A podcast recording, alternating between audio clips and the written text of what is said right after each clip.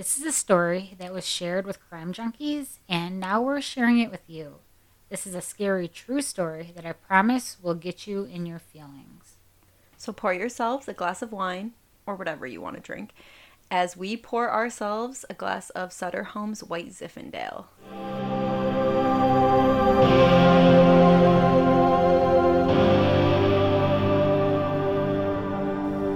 So, in 2013, a girl named Jez had just moved to Colorado.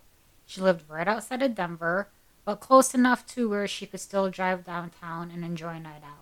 Especially being 21, she was young, she was single. Jez was not only single, but she was new. She didn't know anybody. So what does one do? The same thing a lot of people do. Same thing that I even did. You look online. She goes on to Plenty of Fish. This was in 2013. Same site that I actually met my husband on. No. Thankfully, it was in 2011. Yeah. But this was before Tinder was big, so there was no swipe left, swipe right. Tinder didn't come out until 2012, so it wasn't hot yet. So she logs on. She sees a good-looking cat on there. His name is Jordan.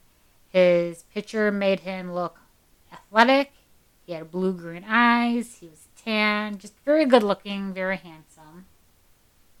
They started messaging back and forth, and it was earlier in the afternoon, so they're just making small talk. He invites her for dinner and for a drink, you know, asks if he wants to meet, and she's on the dating site, so I mean, right. Yeah, you know, she's going to go. They exchange numbers, and then they agree on Old Chicago in downtown Denver. Actually, he picks the restaurant, but she agreed to it. It's 30 minutes away, but that's fine. She says she'll meet him. Smartly, she does decide to drive alone, and I think that's one choice she will forever be grateful for. Yeah. He picks a public place, so in her mind, she's like, that shows a good sign. There's going to be people there. It's not secluded. But at the same time, she didn't want to put herself in a situation that later she might not feel comfortable in, like being in the same car as him without knowing him. Right. I would suggest, like, always when you don't know somebody and you're meeting them, drive separately, please. Because you just never know. Even if it's just awkward, you don't want to be sitting in a car with someone. So she gets ready. She heads out. On the way there, Jordan texts her and says, hey, I'm running late. I'm stuck in traffic. Why don't you meet me at the bar, order 2 shots of Fireball, and then we'll get a table when I get there. Sure, okay, no problem. So she gets there. It's a fairly big restaurant, so she just waits at the bar. She sits at the bar. She orders a drink. It's still early, so she just has the shots sitting there. She didn't want to be, you know, throwing shots back by herself. You know, don't want to be that girl. But, and normally she doesn't even drink shots. She's not even that type of girl. But she's thinking, 1 shot, it won't kill me. It might loosen up the nerves a little bit. Help us kind of conversation be easier. Mm-hmm. So she's waiting and waiting. She's staring at the door.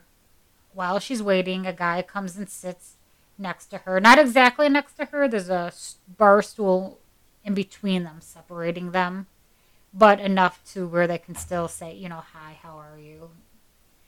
And they start making small talk.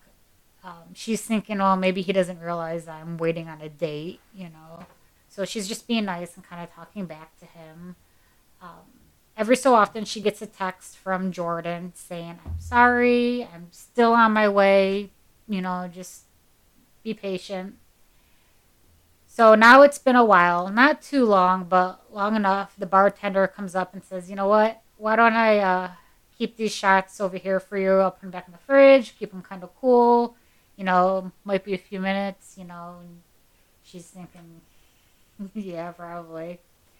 So the waitress stops over and checks on her, which is notably odd because waitresses or servers don't usually check on the bar when you're sitting at the bar. Right, yeah.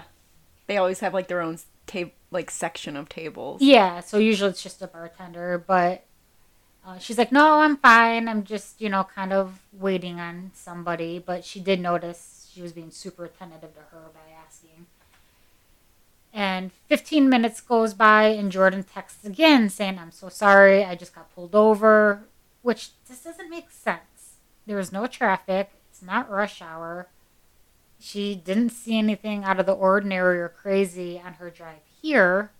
But at the same time, she's also thinking, I don't know where he lives either. So, you know, okay. So now she's still waiting and she starts to think, well, shit, I'm being stood up. Yeah. Like, if someone was having a bad day, this could really irk somebody and probably, you know, throw them off. But Jazz was more like, you know what? I've only known this guy literally a couple hours. I don't even really care. Like, yeah. Whatever. Which later in life, it turns out she's gay anyway. So it really wasn't a big deal.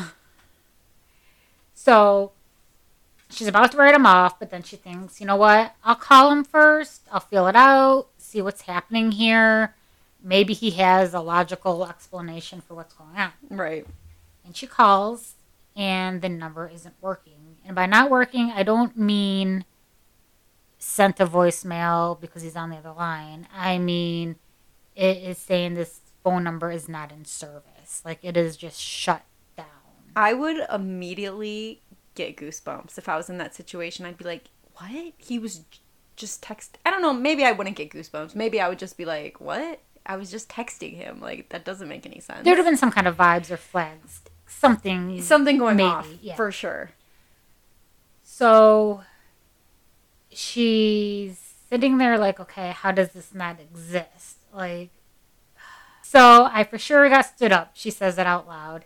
And the guy next to her says, hey, let me buy you dinner. We can go get a table. And she's just kind of like, you know what?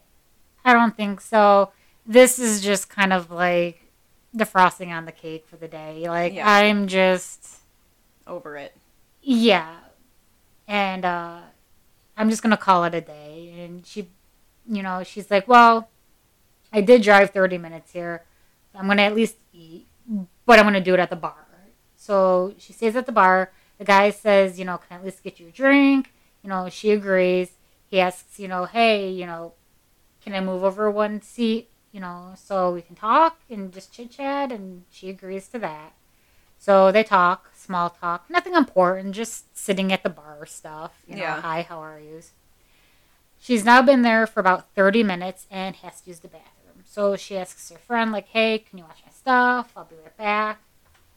So Jazz gets into the bathroom, but before she can make it to the stall, the waitress busts in and looks freaked out, and she's like, I have to talk to you.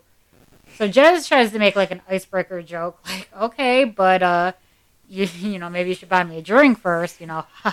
Right. And the waitress did not think it was funny. She blew it off. She's like, no, I'm serious. And Jez is looking at her like, I do not know you, but whatever you have to say, it looks like it's bad. Like, immediate pitfall in the stomach. Yes. And that's exactly what she says. Like, yeah. She immediately felt, like, something's not right. Mm-hmm. So Jess is just like, she was like, I have to talk to you. It's about that guy. So Jess is like, what do you mean? He stood me up.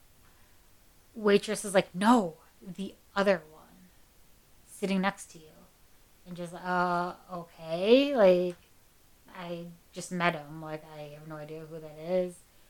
But her gut feeling is still kicking in. The waitress tells her, this is going to sound crazy and weird, but for whatever reason, that guy got you here.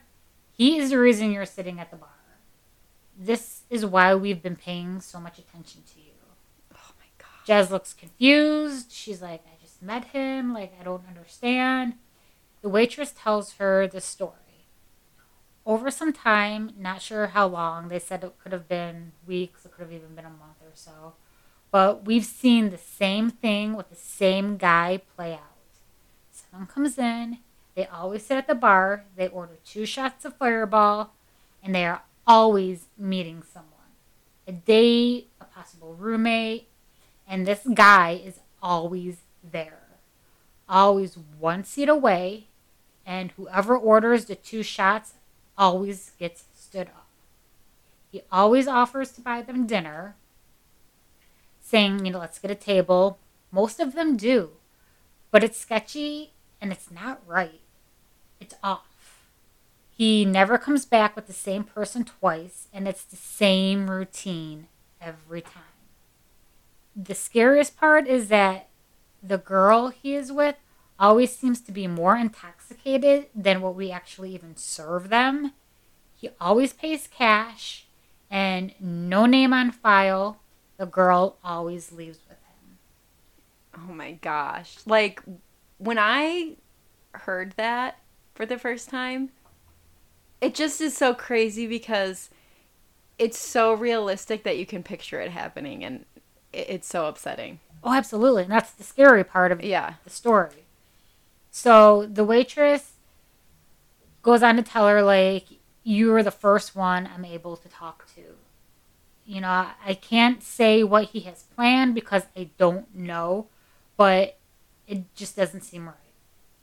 Jez has her oh shit moment. She's scared. My purse and my phone is out there. Like, what the frick do I do? He's got my ID, my address, you know, my full name. He cannot know I'm on to him. I have to play this out. I have to act fine. I don't care about the money, but I don't want him getting my ID. So, and she's like, I'm not leaving this building alone. I'm not going out into the parking lot alone. She's very smart about how she approaches this situation. Yes. Like from the beginning until now. But she's still confused on how he's texting her because he's sitting right next to her. Like, is his phone down by the side where she can't see it? And why is it off? And why not use a real picture? And because he's a good-looking guy, oh my God, he's like trying to hide his identity for some reason. So she heads back to the bar, but her drink has been there alone with him. So screw that. Yeah. She orders iced tea instead. The guy immediately gets irritated that she orders a new drink. He keeps pressing her for a table, and she keeps saying, no, I'm just going to eat at the bar. He gets more and more annoyed and more irked as time goes on. Now he's trying to get her to go to a different bar down the road. You know, he's like, oh, there's this great bar right down the road. They serve these amazing martinis. You know, why don't we go over there? Jez is like, no, I think I'm just going to head home. You know, it's just been kind of a trying day. And he pushes, no, you're already out. Come on, let's just go out. Let's have a good time. You don't want to go back home. He tries to pump it up. He tries to, you know, push her to come out, have fun. And she's just thinking, like, catch a clue, bro. Like, that's I'm not so annoying. Coming with you. Yeah. So now it's dark. He's not giving up. Her panic is starting to sink in. She's like, I cannot leave this bar alone. Jez takes her phone out and acts like she's texting a friend. She waits a few, and then she's like, hey, my friend's going to meet me up here. It's not a total bust after all. Like, you know, you can go if you want. I'm not going to be alone. My friend's coming up here. You're off the hook, you know. But he still pushes, and he's like, you know what? That's great. Your friend can come with us. How about we go to that martini place, me and you have a drink, and then your friend can meet us at that bar and come to that table. And finally she gets mad enough and she says, I am not going with you. He gets pissed and he tries again, more telling her than asking her at this point. Jez is thinking like any normal person would act, so I have to act how they would act or he's going to know I know. So she acts annoyed and she gets mad and she says, I don't know what you're not getting, but I'm not going anywhere with you. And she just stares at him. Good for her. And then finally, he was like, fine, you know, fuck this, whatever, I'm leaving. And he leaves the bar. So finally he's gone. She can breathe, and she has her, oh, thank God moment, and is relieved. The bartender and server come over, and they're like, we want to help, but we don't know nothing about him. So they all just kind of start talking and, you know, putting the information that they do know kind of all together. They don't know what his plan was, but they know it wasn't going to be good. So Jez is scared of the possibility of him being out in the parking lot. Like, did he know where I parked? How was he out there before I came in? Like, all these things are flowing through her mind. So she decides that I'm just going to wait here. And so she does. That poor girl sits at the bar for 4 more hours while she waits for this restaurant to close. The bartender walks her to her car. She gets in her car. Luckily, she makes it home safe. She never saw that guy again. But when she gets home, Jordan's profile has been deleted. It's gone. She called the police. Not 911, but just the police. They thanked her for calling, but they are sorry to say that, unfortunately, he didn't commit a crime, so we can't even make a report about it. There's nothing we can do. So that's kind of, you know, it's a little devastating, but she did at least try to do her part. She never went back to that old Chicago. She doesn't even know the name of the people who saved her. Now, Jez couldn't remember if she ever told Jordan she was new in town or not, but she did say, looking back, that the way he said, go to the bar, order 2 shots, and, you know, wait for me, it was telling me what to do. Like, he was pushing me in that way, and psychologically, he was telling me what to do, and I listened, and I did it. And she also told Crime Junkies that she didn't know how the texting happened. I immediately thought the same thing that Ashley thought, was there's 2 people involved. At least. This is a team. Mm-hmm. And this is a well-oiled trafficking system. It's not the first, and even though that one failed for him, I guarantee you it wasn't the last. Yeah. It was a plan that if she sat at the table, nobody would be able to hear what they were saying. Nobody would be able to hear what their plans were. You know, he could chat her up. He could probably maybe even, like the other girls, get her out of the restaurant. Right. Jez did everything correctly through this whole night. Like, very smart. She thought on her feet. Like, she's, yeah. So, driving alone, that was a very good first move. Met at a public place. But she was still, you know, a little vulnerable, but she didn't let it take control of the night. She was very lucky that someone was watching over her that night. And thank God that server said something and didn't care how weird or awkward or rude she sounded. She saved Jez's life. Oh, for sure. I mean, because you never know how that situation would have played out if she wasn't warned. Because they've seen it many times before. You know, this guy ends up leaving with a bunch of the girls that he does this to. And it's like, they said that they never saw those girls again. So who knows what his ultimate plan was. And it's just so scary that this happens so often to so many people. And, like, people are trusting and they don't think the worst of people, which I think is good. But at the same time, it's so important to be cautious because you truly never know somebody's intentions, that you know, you could think someone's nice and charming and, oh, I got stood up, so why don't I just hang out with this guy? He seems cute and cool and fun and, you know, but it probably doesn't end well, you know? You put alcohol on top of it, yeah. Put your guard down. Especially if he's drugging the alcohol, because they said that the girl seemed always way more intoxicated than what they were served. You have to wonder, like, was he drugging their drinks just to make them even easier to lure out. Absolutely. The thing that kind of, like, one thing that stood out was how she waited 4 more hours just to leave, which I totally understand because I wouldn't want to walk to my car alone either.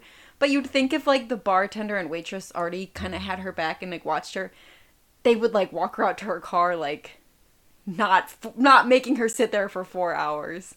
Yeah, I thought about that too, but maybe she was just worried that he would have followed her home, maybe. Yeah, maybe she wanted to wait as long as possible. That's true. You know, eventually he'd get bored and just, like, you know, get mad and leave. Like, it's not worth it. Like, right. Especially if they do it so often, he knows he'll just get another one. Yeah, exactly. Ugh. Yeah, this story is so messed up and so sad because, I mean, just of how often it happens and how many things you hear. But yeah, I mean, after this initial story became so popular, thanks to Crime Junkies, so many other people came out to them with similar scenarios, like pretty much exact things that have happened. And even the bartender from Jez's experience comes forward, and the waitress, just to discuss, you know, what happened with extra details and, like, from their perspective. So, yeah, people all over the U.S. came forward saying, like, the exact same thing. Crime Junkies heard from people in San Diego, Detroit, Nashville, Seattle, some cities in Florida, and just, like, even more across the U.S. And it's wild because those places aren't even, like, right next to each other. So it's, like, this is, like, a nationwide thing going on. But they all included, like, kind of the same detail of the 2 fireball shots or 2 shots of some kind of specific drink and waiting for a date.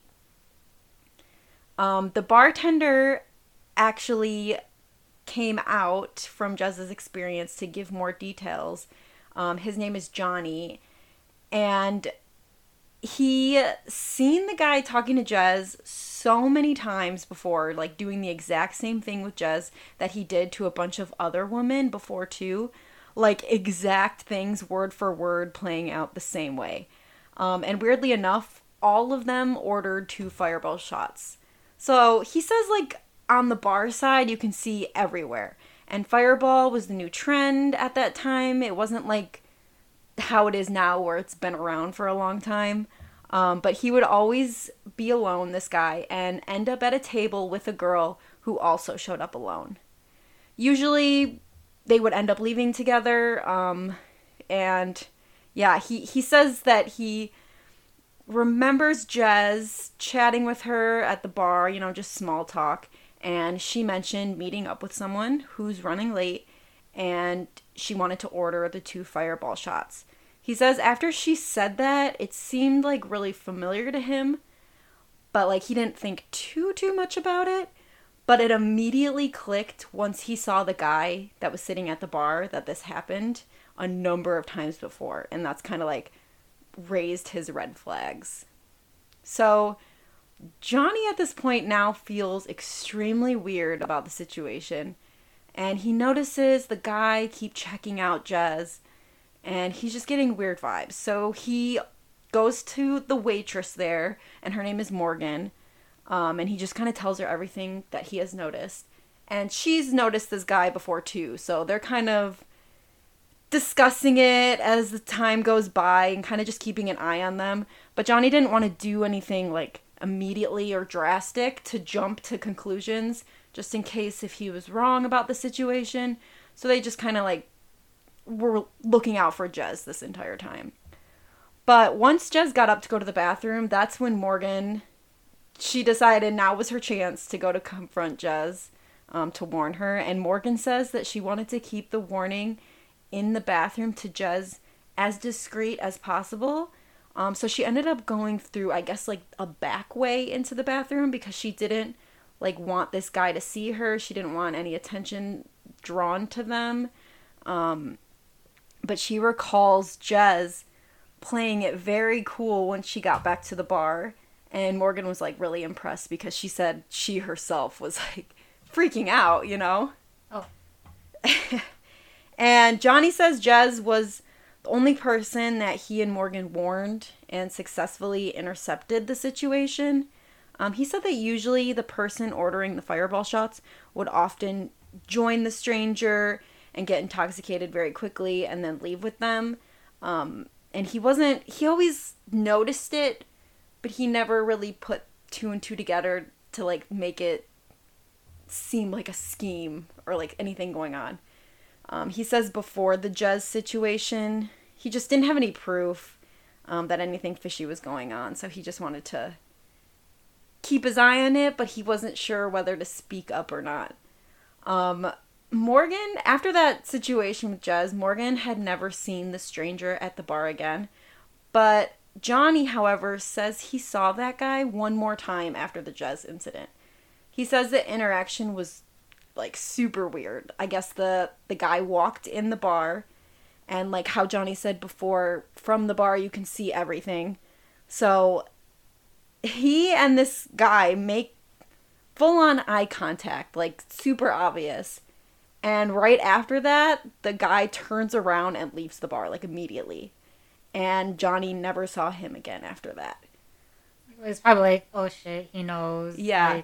Like, he probably sensed it from like a look on Johnny's face because, I mean, you can only do that so many times at the same place before people start noticing. Especially being at the bartender, and she was the only one that never went to a table. She stayed at the bar the whole time. So the bartender has seen and heard everything. Exactly. And he even said that, you know, she was personable. Even to the bartender, she was kind of, you know, just a little outgoing. Like, hey, you know. Right. Drawing more attention to the situation for sure. But yeah, so a bunch of different people who experienced pretty much the same exact situation reached out as well, and all of these incidences occurred between 2009 and 2019. So Alex, a woman from Detroit, she says that in 2018 she met a guy on Hinge, and they decided to meet at a bar, and the same thing. He said he was running late, but to order some shots for them, and he kept delaying it, and some other guy sitting at the bar tried to pick her up. Same situation. Thankfully, she did not leave with him. A friend ended up coming and taking her home. Amanda from San Diego in 2009, she met a guy on Plenty of Fish as well. And she agreed to meet him halfway at a bar.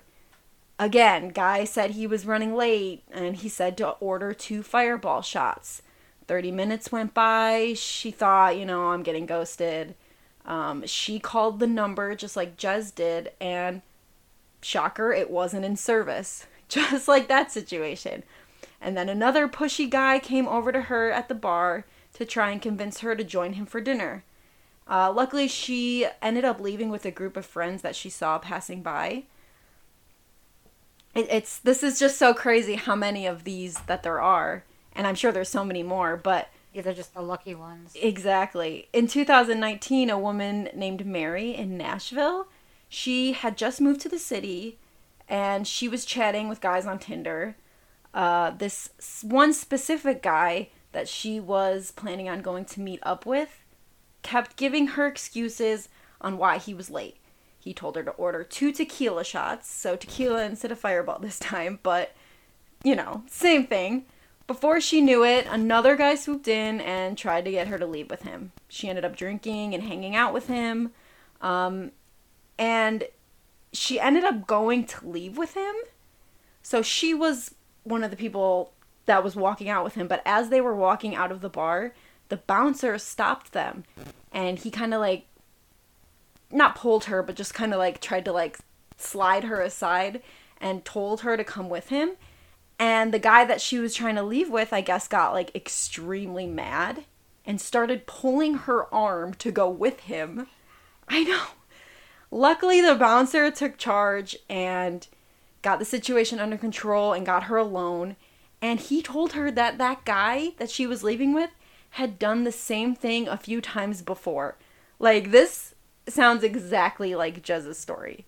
I thank God for that bouncer. Like, I'm really glad that these workers, they're not there to keep people safe, but they do it anyway, especially to these women. Yeah.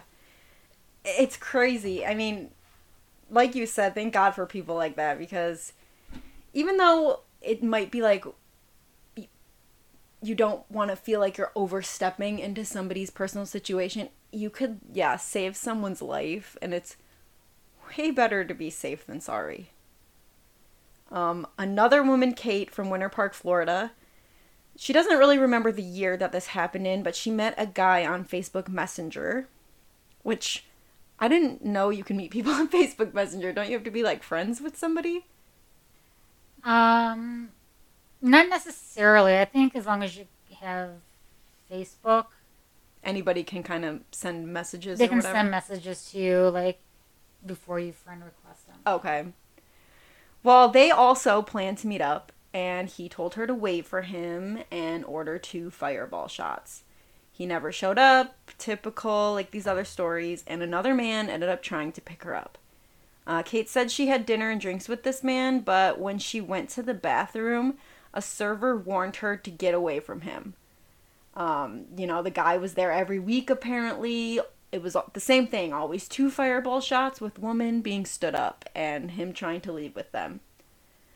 So it's like so weird. Is this the same guy, like same guys, whatever?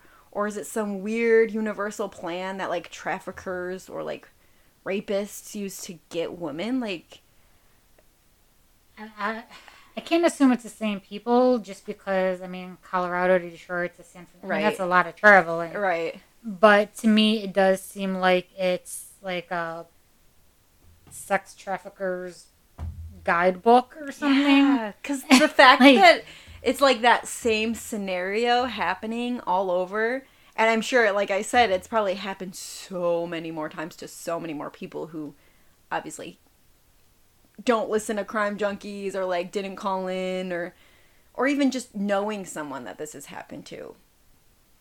But yeah, I don't think it's the same guys either, because all the women who had reached out described the guys who they met up with, and none of them had like extremely similar characteristics. So yeah, I don't think it's the same guys either, but that's even scarier that it's just like a weird code that they like use to lure women. Crime Junkies also got an FBI victim specialist from Denver to kind of just touch a little bit more on this topic. So no FBI cases though have anything to do with these specific stories. It's just kind of on like the general topic of this. So this FBI agent mostly works with people who have been rescued from human trafficking, specifically those who have been lured by online tactics. She immediately saw red flags when she was hearing Jez's story, as most of us did, I'm sure. She says a common misconception that people make who have experienced or witnessed these things that involve luring is that they don't report it to anyone. They usually will just delete all their photos and messages of the occurrence just because they feel embarrassed. But it can just be so crucial to just reach out and like tell your story, even if you can't immediately like press a charge or find somebody, because it can just help identify someone or just even help anybody in that same scenario for the future. Yeah, kind of like Jez, you know, she did try to tell the police. Mm-hmm. Unfortunately, they didn't really, not that they didn't take it serious, but there's nothing they could do, so it kind of stopped. Right there, but yeah, try to find a way to tell the story, tell your friends, have a friend tell a friend, especially if you're women, young women, single. Yeah. Because it's crazy how many people can be affected by this. There are 56 field offices across the country. Specifically, they have 86 forces that are, you know, specific to like child exploitation and human trafficking. And it's important to always share this, like we said. So just always report any suspicious activity, because you never know what could help. And it's always best to follow your gut instincts. No one's going to, like, judge you or be mad if you try to, like, say something happened. You know, people want to, like, help in any way that they can.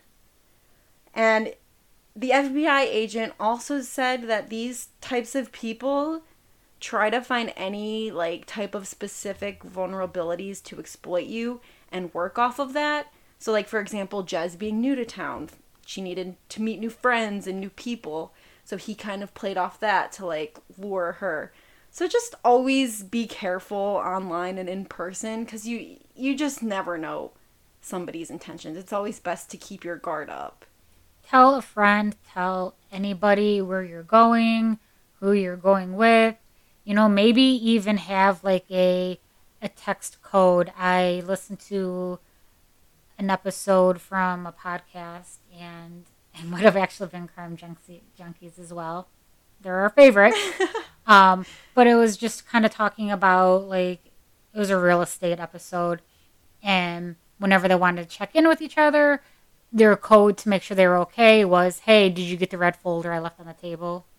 Or your desk? So it just kind of, like, a question that you can ask that if anybody's around, it just looks like a normal question. So come up with a code word or a code question.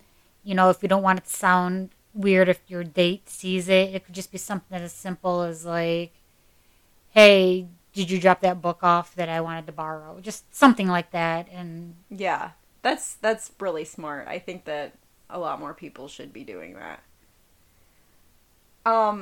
Just some sex trafficking facts that we found, just because it's such an important topic, and I feel like it's not talked about enough. So sex trafficking is human trafficking for the purpose of sexual exploitation, including sexual slavery, which is considered a form of modern-day slavery. So human trafficking involves the use of force, fraud, or coercion to obtain some type of labor or commercial sex act. And before we go over, like, some of the other statistic type facts that we found for this horrible thing that people do, just keep in mind that this crime is wildly underreported and drastically under-researched. And unlike other statistics, you know, these are living, breathing people who have a pulse that are affected by this. So it's just an important topic. The average age of entry into the sex trade is 15 years old for females, and it's believed to be younger for males. Oof. Yeah. It's just so sad. And it's been reported in all 50 states and internationally around the world. I mean, as scary as it is, it's just, you know, good to keep in mind that it's everywhere, and people are horrible, and they don't, you know, they don't care. They don't take mercy on people or anything. The FBI actually reported 1,392 arrests for trafficking into sexual labor in 2018. But of those, 1,242 were adults engaged in consensual sex work. So the consensual workers are included in all the statistics on human trafficking, which that needs to be separate, I think, because it's a completely different thing. If someone's consenting to, you know, do that, that's completely different than someone being forced and kidnapped into doing that. I don't agree with it being placed together like that. Absolutely. Yeah. Sadly, trafficking victims are often prosecuted for crimes that they were forced to commit. Convictions for these crimes prevent survivors from accessing critical social resources when they're attempting to recover from being exploited.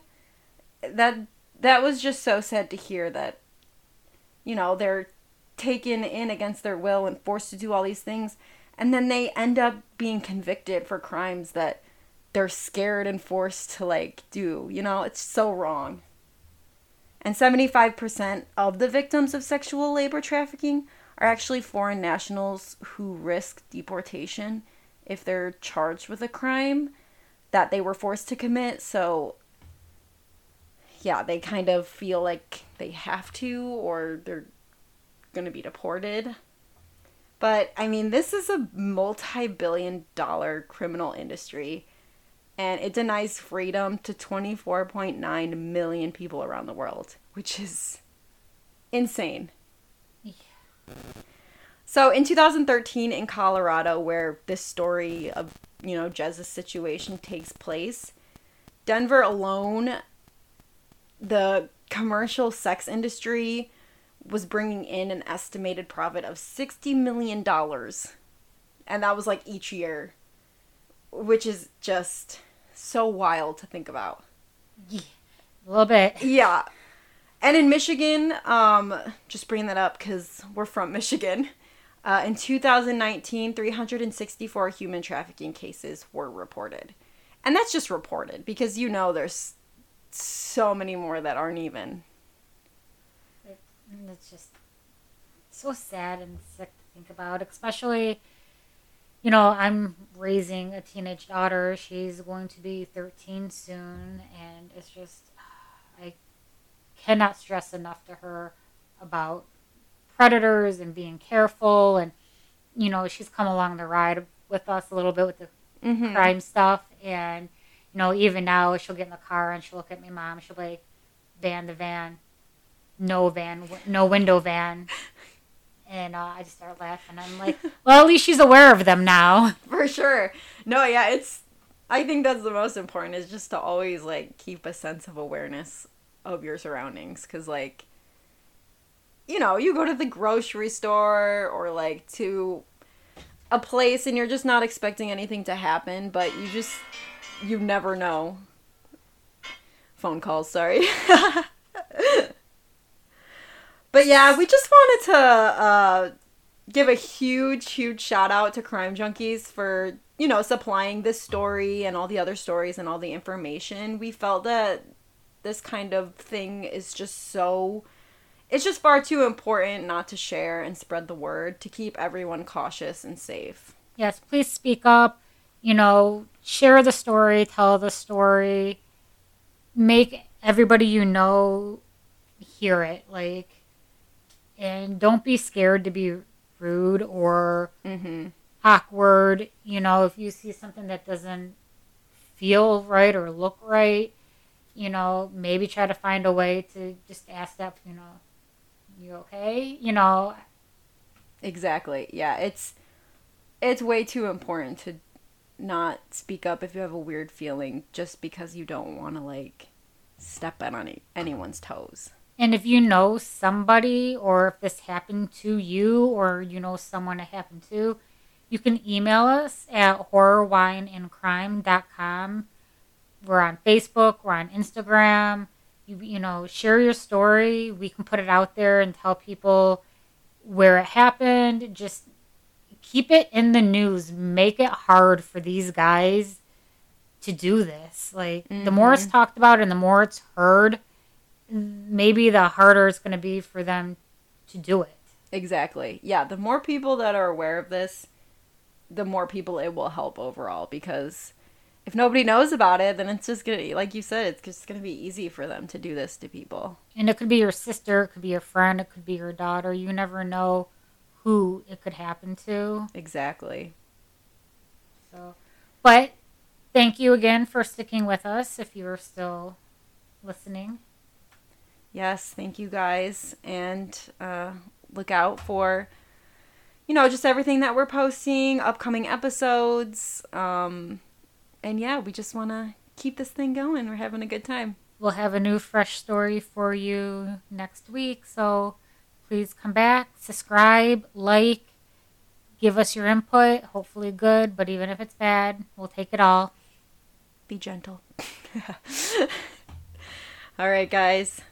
Until next time, stay creepy. Bye.